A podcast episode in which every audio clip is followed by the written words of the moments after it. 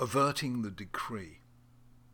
This year we pro- approach the new year with more fear and trembling than for a very long time. This summer in Gaza we saw Israel at double risk of Hamas missiles and tunnels, forced into some of the most difficult choices a nation has ever had to make. How do you fight a war against terror when terrorists take a whole people hostage and hide bombs and rocket launchers in schools, hospitals, and mosques. As Amos Oz asked, What would you do if your neighbor across the street sits down on the balcony, puts his little boy on his lap, and starts shooting machine gun fire into your nursery? The Torah says that when Jacob was about to meet Esau, after a separation of 22 years, Vayira Yaakov Ma'od Vayetzelo, he was very afraid and distressed. Says Rashi, he was very afraid that he might be killed, and distress that he might have to kill. The commentators on Rashi ask the obvious question You're allowed to kill in self defense, so why was Jacob distressed that he might have to kill a man who was about to kill him? The short answer is that if life matters to you, you are distressed, even if you are morally justified. This summer, Israelis had to, Israel had to defend itself, but it did so with no joy, only distress.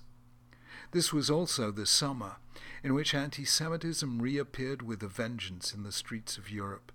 The old anti Semitism of the far right and far left, and the new anti Semitism that demonizes Israel and seeks not peace but destruction. I sensed a wave of anxiety go through the Jewish world. Is this it?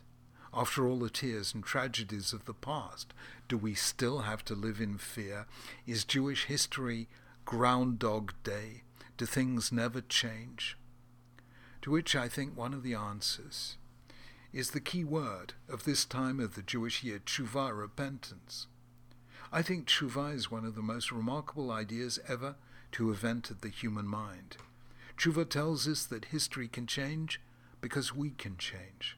Our character is not pre programmed in our genes. We can act differently tomorrow than we did yesterday. Yesterday's enemies can become tomorrow's friends. It happened between Israel and Germany, Israel and Egypt, Israel and Jordan. History can change because we can change, and we are the makers of history. And my deepest prayer this year is that Israel's enemies, its neighbors, change too, because then we can together write a new chapter in the history of the Middle East, a chapter of joy, not of distress.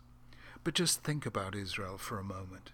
Jews hadn't formed an army since the days of the Bar Kokhba rebellion almost 19 centuries ago, yet they did so brilliantly to defend their land. For 2,000 years, rarely were Jews farmers, yet in Israel they became the world's great agricultural innovators. Because of the vicissitudes of Jewish history, no people has changed more dramatically and more often than Jews. And yet throughout it all we stayed loyal to our fundamental principles justice, compassion, love of life, love of children, love of study, argument, and the life of the mind. Useshuva, usefilo, tzedakah, ma'virin, ezra hagzera. Penitence, prayer, and charity can avert the evil decree. There is nothing inevitable in the affairs of humankind. The greatest gift God gave us was the ability to change. Jews never accept defeat. Because of that, after all the hammer blows of history, we are still undefeated. Yes, there have been tough times in recent months, but consider this. In almost 4,000 years of Jewish history, never before have we had simultaneously independence and sovereignty in the land of Israel and freedom and equality in most countries outside. To paraphrase an old Hasidic saying, if things are so bad, how come they're so good? This year, let us first thank God for all the good in Jewish life and then let's ask Him for the strength to change the rest.